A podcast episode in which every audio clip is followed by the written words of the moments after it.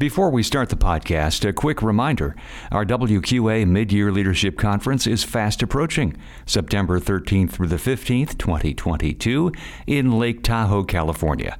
Join us and be a voice for the future of the water treatment industry. Go to wqa.org/mylc to learn more and get signed up. This is WQA Radio, a podcast from the Water Quality Association, the leading voice of the water treatment industry. Three, two, one. And hello, I'm your host, Wes Bleed. I had to learn to really be more detail oriented when I was talking instructions with some of the people that were on the team versus others. And it was something that I hadn't even considered. I just either thought they weren't getting what I wanted them to do, uh, but and I really needed to understand that they needed to hear it a different way than the way that I was saying it. That's Mike Mitchell with Helen of Troy and PUR talking about his communication style in a recent WQA Essentials webinar. This week's feature on the podcast. And welcome to WQA Radio, where we bring you news and insights about the water treatment industry and promote better water quality around the world. This is episode number 279. Joining us for the first time or new to the industry, welcome. Be sure to subscribe to the podcast so you never miss a show.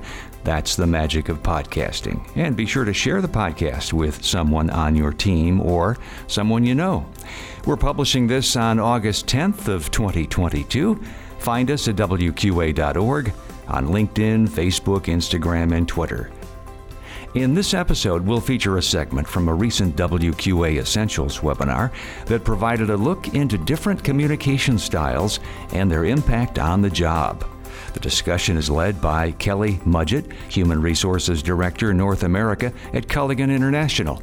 The panelists are Claudia Millerun, Market Research Manager for Kinetico Incorporated, Mike Mitchell, Director of Advanced Technology at PUR, Rachel Cook, Director of Human Resources at EcoWater, and Irma Bishop, Master Water Specialist, General Manager of Halls Culligan.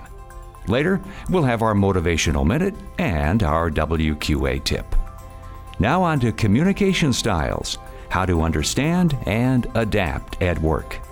On WQA Radio.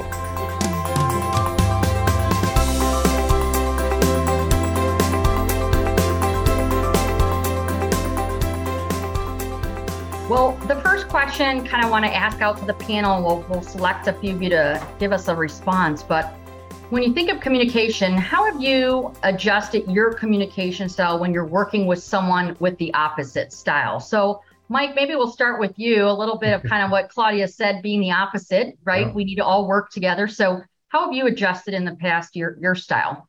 Yeah, you know, it's it's a it's a huge point, and I you know I, I try to always tell people that the the beauty in organizations is the blending of a lot of different styles. So I think we all have roles, and my role tends to be more upstream and so I, I have a i see a lot of visions and for me it's easy to connect the dots on where things are going to go and how things are going to end up but it's hard to always bring people along with that so what i've had to do more of is at least try to come up with bullets or break up a project that you know a, a functional person might say there's 30 steps that we have to do to this i might come up with at least four steps that I can kind of say, you know, we're going to do this, then we're going to do this, this, and this. And I think that helps bridge the gap so that the more functional person can take probably each one of my bullets and probably come up with 10 bullets, you know, that support that one bullet. But I, have certainly learned that it's not enough to tell a good story, but I have to be able to kind of break that down into at least some sets so that people can kind of see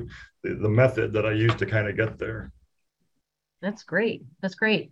So, Rachel, kind of going on the other end of uh, personal. So, how have you adjusted when you're working with someone that's maybe more analytical or intuitive? No, it's a it's a great question. And one of the things that I'll say about you know personal communicators, so we we we tend to value emotional language, like to build that connection. Um, a lot of listening, catch on uh, to a lot of nonverbals, things like that. Uh, one of the biggest things that I'll say is when it comes to personal communication, especially to somebody who doesn't navigate towards that, uh, there's a there's a time and a place and there's an approach so jumping right in and having an emotional conversation with somebody may not be impactful um, and you may get kind of a lot of whoa whoa that's a little bit i'm not ready for this. Um, so it, it all comes to and i really you can say this with any communication style is meeting people where they're at um, being aware of how you tend to come off. So somebody who um, somebody who, for instance, and, and, you know, you have some of the people who like to just get, get it done, get it done, no and no emotions um, whatsoever, and um, helping helping to understand too, and helping to bring you know somebody who communicates differently or who doesn't think as much about the emotional side.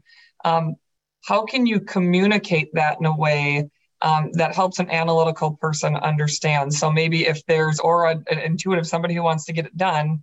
Um, you know here's there's emotions and things like that are a factor. And so how can you how can you help people understand that um, you know understanding maybe a connection or having a connection with somebody um, can help um, get things done? And um, so i think there's just a lot of different ways but again meeting people where they're at and understanding there's a time and a place.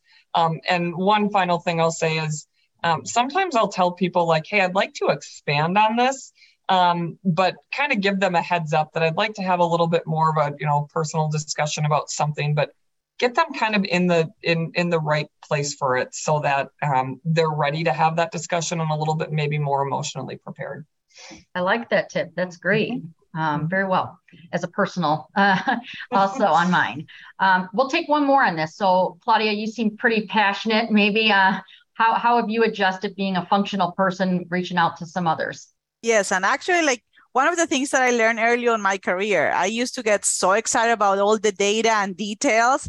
What I learned early on was that while people appreciate the end message, in between you uh, you can lose a lot of engagement if you don't have like because Mike was like for example he will want like okay this is the end approach but I will get so excited let me tell you these 20 steps I use to get to that end and at the beginning uh, to be honest like when I started I had a lot of people that were like, okay, why they're not engaging? I think like, you know, I'm interesting, like the data is interesting, what's going on. So actually the way I learned how to use the data and my communication style was like Mike says, start like on the overall, this is where we're gonna go to the end.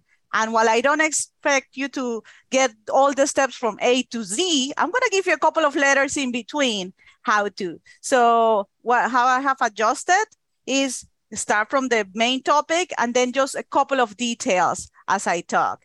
Oh, one of the things also that I particularly get along well with analytical communicators because they are data driven. So sometimes when you try to find like someone that it's interested on your data points, you try to engage them as well to communicate. Uh, so I think it, it's a communication styles like you know you're like i'm not just a functional communicator depends on who i'm talking with you make your adjustments as well.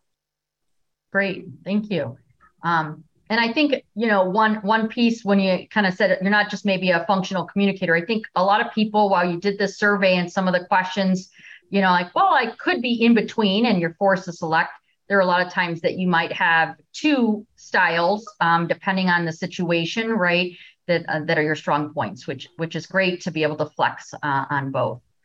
So the next question I have for the group is um, maybe share with um, the, the group on the call today an example where maybe your communication style significantly either helped you to to move a, a project forward or uh, be successful in a particular role or the opposite when maybe your style was maybe a hindrance for a particular project or role and it was an aha moment of learning for yourself um, at some point in your career. So uh, I'm going to start this one off with Irma. Sure. I, I think um, for the analytical person, I think it's very important, um, you know, for them uh, is that they build trust with data um, is kind of what I've, I've, found out. And so I think where that kind of comes into play, um, especially when you're planning or goal setting or building a budget, as an example, um, you know, that you're looking at how much you're going to grow your business. And, uh, and I would say that maybe as an intuitive person, you're going to say, uh, you know what, we're going to grow our business. We're going to double our business in three years, as an example. And, and obviously, that's an ultimate goal. But then you bring the data to kind of back that up, and you see that maybe you're only growing two or three percent. And so you bring that data, and you know, again, having different communication styles and having different people in that planning stage can bring things more to I think a more realistic level but I think that's where that analytical person the person with the data can really um, you know back up uh, you know realistically where where um, where the business is going to be at um, you know with the trends and all the information that they come in and, and I know that sometimes can get cumbersome. I use it, you know, with our accounting team when they bring it, when they bring the data and, and, you know, although it can be uh, very unemotional, I think, you know, that you, you, you can make some pretty good decisions with that. Um, you know, on, on the other end, um, you know, our business is very much one that every department has a little bit of a different personality style and i, I always use the sales and service you know for us that work um, that have a sales team and a service team for whatever reason we we you know the goal is to always work together as a team but usually the personality styles clash a little bit and then that's the communication style. A, a, sales rep tends to be a little bit more personal and so uh, you know sometimes that data doesn't help a lot. Um, if, if you that's all you're trying to break that barrier with the sales team as an example um, you know that that may be a little bit of a hindrance because you got to speak in a different way to um, you know uh, again communicate what you want to get to and the, and the results you want to get. So if you're using that data to just back you up that's not going to help a sales team that's uh, very very personal and emotional in what they're doing and and their day-to-day activities. Yeah that's that's very good points Mike, anything to add? Any personal uh, situations or examples yeah. where I mean, the cell was helpful or a hindrance? Yeah, no, I, I think that was beautiful. Very well said, because I think it does depend on sometimes the groups that you end up working with, because we tend to migrate to things that are more comfortable for us. I, I think when I was at Procter and Gamble, I, I was working on engineering teams, and my style again was more intuitive. So it was as I'm working with this large team of people that I'm trying to get to accomplish something, I'm giving them what I felt was a lot of information on what I needed from them. So go, go find a piece of equipment that does this, and I needed to deliver this kind of a thing, and you know, let's get it installed. And you know, and a lot of times I would have t- trouble with that because they wanted more specifics around how do I get there and how do I do this and what do you want me to look for and how should it be run and and I honestly didn't care. You know, for me it was just I need a piece of equipment that mixes this stuff, go get it done. And so that would have been great for me, for someone to ask me to do that. But there are people who don't see things and do things the way I do. So I I had to learn to really be more detail oriented when I was talking instructions with some of the people that were on the team versus others. And it was something that I hadn't even considered. I just either thought they weren't getting what I wanted them to do, uh, but and I really needed to understand that they needed to hear it a different way than the way that I was saying it.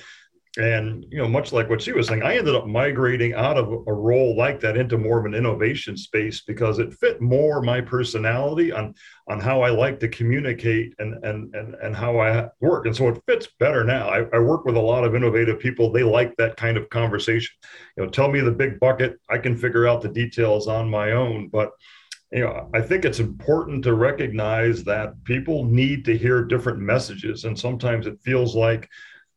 At one point, I kind of took it personal. Like I told the guy, "Here's what I needed," and he was asking me for these details. I'm thinking, well, "You don't trust what I'm saying?" Or, I mean, why aren't you just doing what I'm asking? And it was really because he wanted more detail. It wasn't against me. It was just he needed to hear things in a way that I wasn't saying it. So, I think that's the, an, another point. Is really when you're having these communications and it feels like there's a miscommunication, try not to take it personal and, and maybe think that maybe they just need to hear the message differently than how I presented it and try to work on that.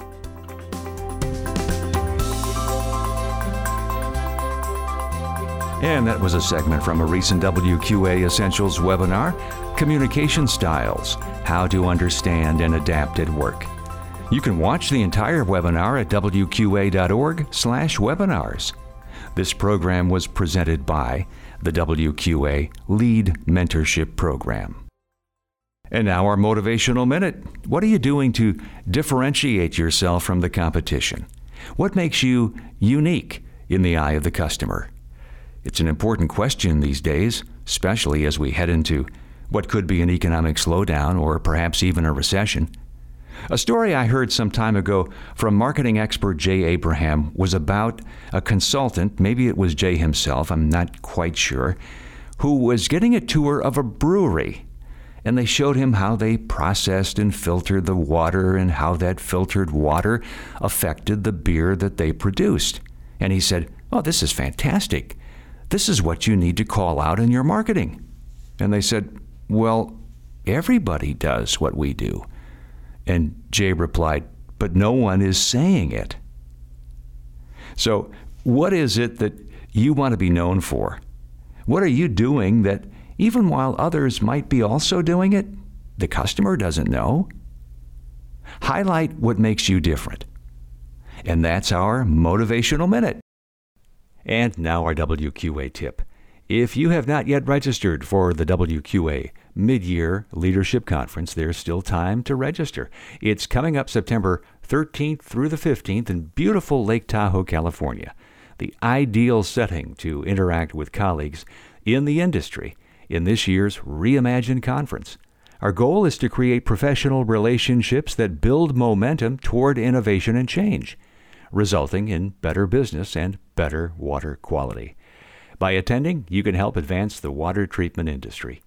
Everyone's welcome to attend. Come prepared to share your insights, challenges, and successes so others can benefit. Learn more at wqa.org/mylc and invite a coworker or colleague to join us.